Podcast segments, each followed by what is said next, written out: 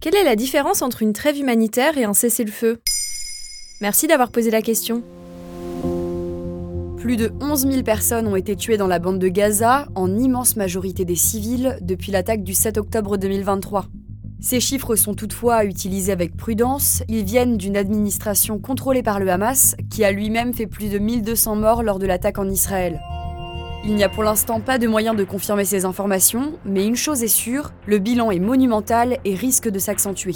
Gaza est toujours sous les bombes israéliennes et les hôpitaux du Nord sont déclarés hors de service.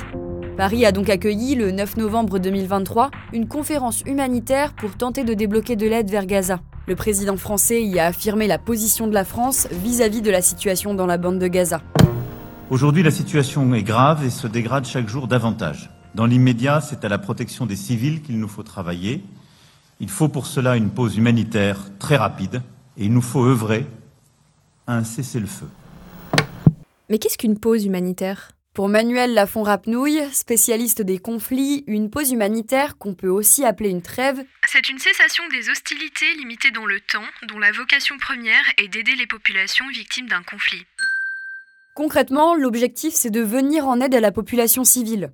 Les combats sont suspendus temporairement, quelques heures, voire quelques jours, pour permettre à l'aide humanitaire d'être acheminée et aux civils de quitter la zone. Généralement, une trêve peut aussi entamer des négociations entre les deux parties. Et c'est quoi la différence avec un cessez-le-feu? Déjà, il est important de préciser que selon le département des affaires politiques et de la consolidation de la paix, il n'y a pas de définition unique et universelle d'un cessez-le-feu.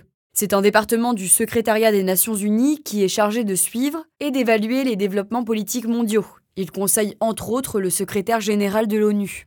De son côté, l'ONG Médecins du Monde le définit tout de même comme un accord organisant la cessation de toute activité militaire durant un temps donné et dans un espace donné. Il peut être déclaré de façon unilatérale ou bien être négocié entre les parties au conflit. En fait, la différence, c'est qu'un cessez-le-feu n'est pas obligatoirement temporaire. C'est une pause plus longue, plus durable, qui dans certains cas peut aussi amener à l'arrêt définitif des combats.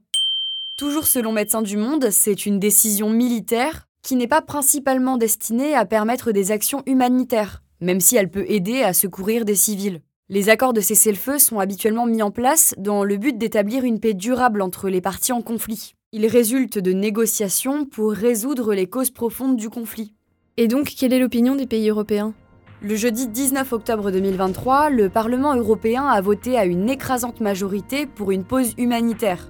La RTBF explique que ce qui pose problème, c'est qu'appeler au cessez-le-feu entre en conflit avec le droit d'Israël à se défendre après l'agression du 7 octobre. Les pays de l'Union européenne sont donc divisés. L'Irlande a expressément demandé un cessez-le-feu, tandis que l'Allemagne, l'Autriche ou encore la République tchèque ont insisté sur le fait qu'Israël a le droit de se défendre. Voilà ce qu'est la différence entre une trêve humanitaire et un cessez-le-feu. Maintenant vous savez, un épisode écrit et réalisé par Johan Bourdin. Ce podcast est disponible sur toutes les plateformes audio, et si cet épisode vous a plu, vous pouvez également laisser des commentaires ou des étoiles sur vos applis de podcast préférés.